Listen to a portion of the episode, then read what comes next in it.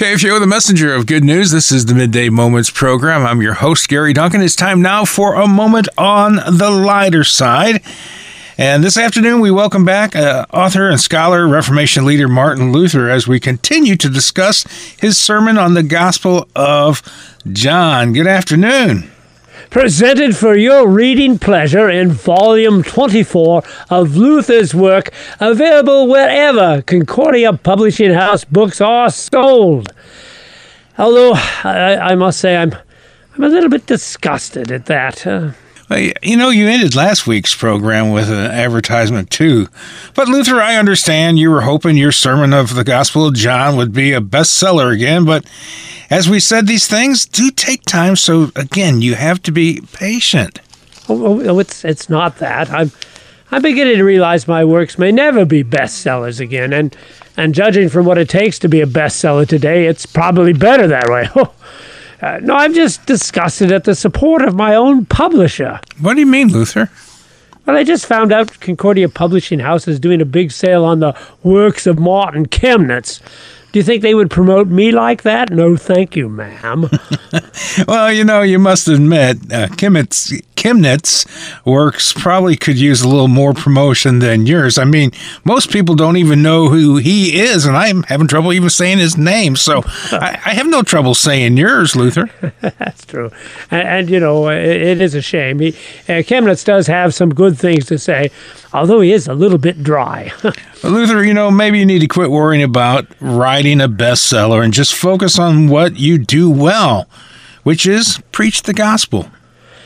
I, I suppose you're right, Mr. Duncan. I, I mean, I never worried about my popular recognition in my earlier years. I, I did just what you said. I preached the Word of God and let the Holy Spirit take it from there. And now's your chance to do exactly that. Let's continue with the three surprising things God does to people on the basis of the Gospel of John, chapter 15. Specifically, remember people who have not kept his one commandment to love one another.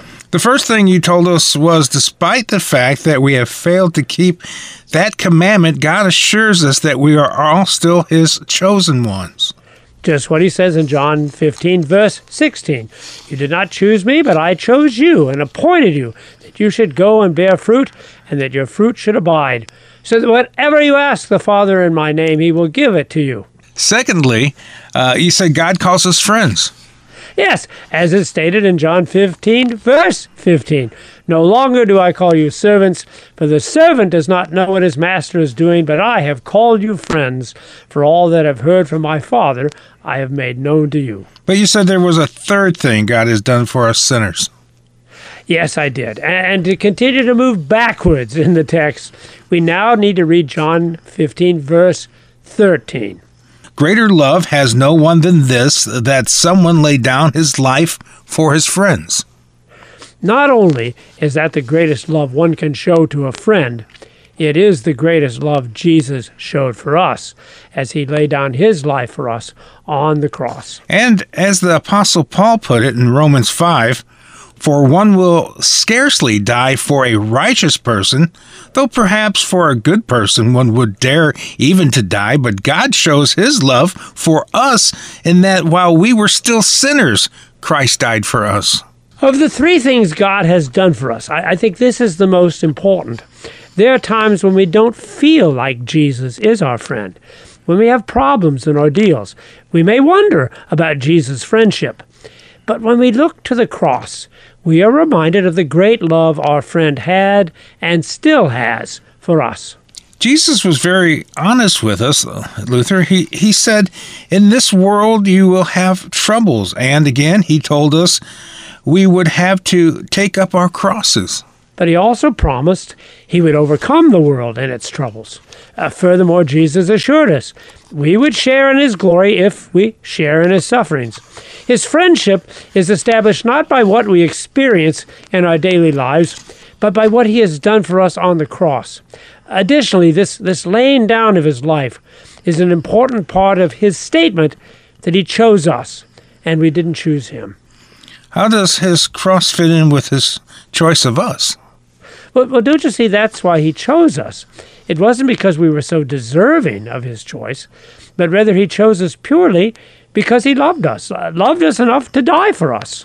And as you wrote in one of your bestsellers, purely out of divine goodness and mercy without any merit or worthiness in me. Actually, I was talking about God the Father there, but the point does hold true as well.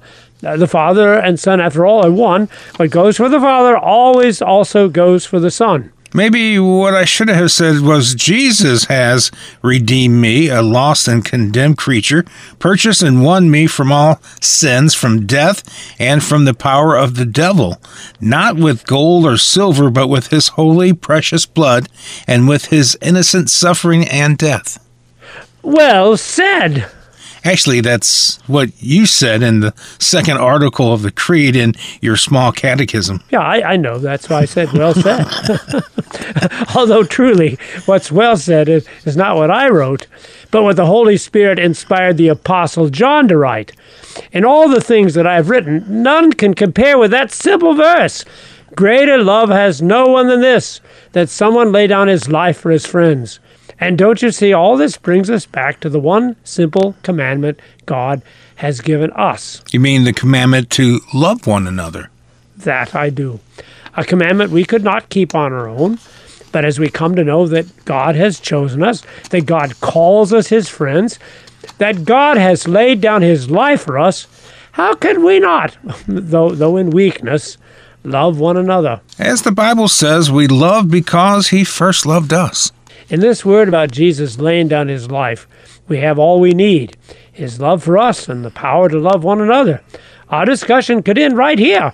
For what more can we say? Yeah, well, it could end right here, but that would kind of leave me with five minutes of dead air time, and on the radio, that's no good.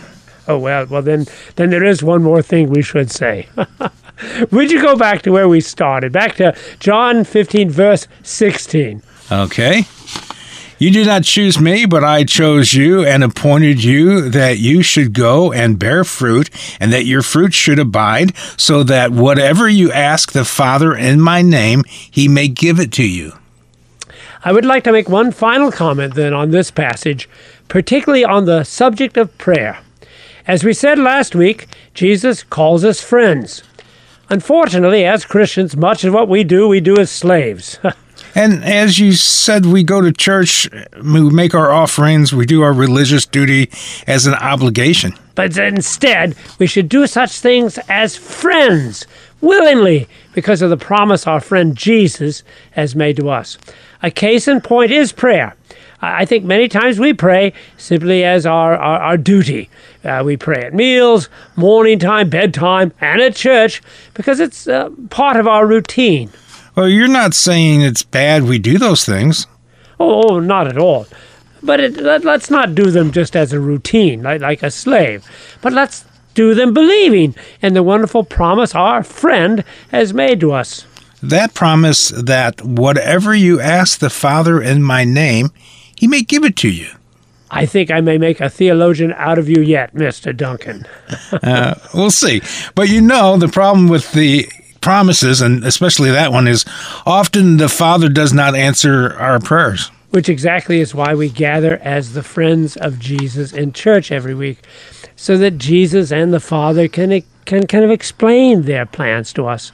By the power of the Holy Spirit, they will they will explain maybe why they haven't answered our prayers uh, just yet. And why haven't they? Well, I that that depends on the person and the prayer as we gather with Jesus as friends, we may discover we just need to be patient.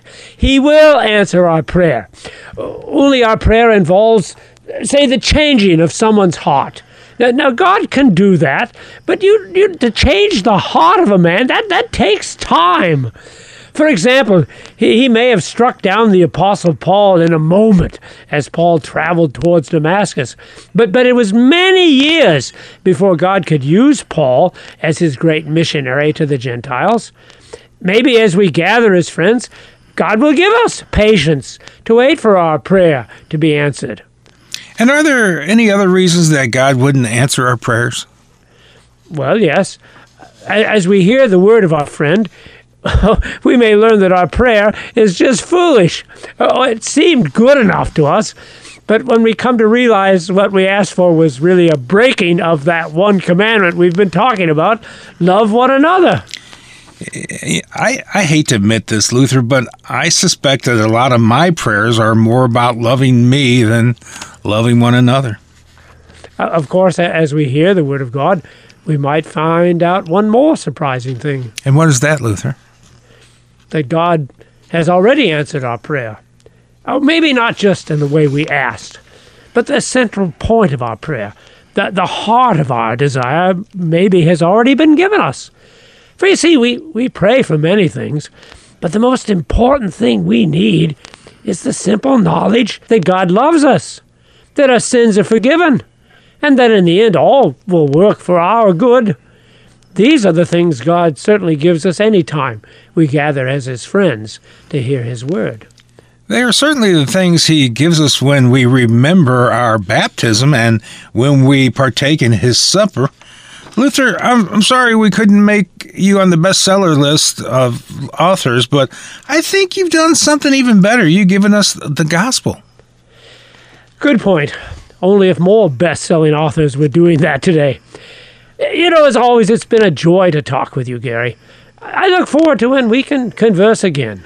I do too. Thanks so much for being on the program today. We are the messenger of good news worldwide at kfuo.org, AM 850 in the St. Louis region.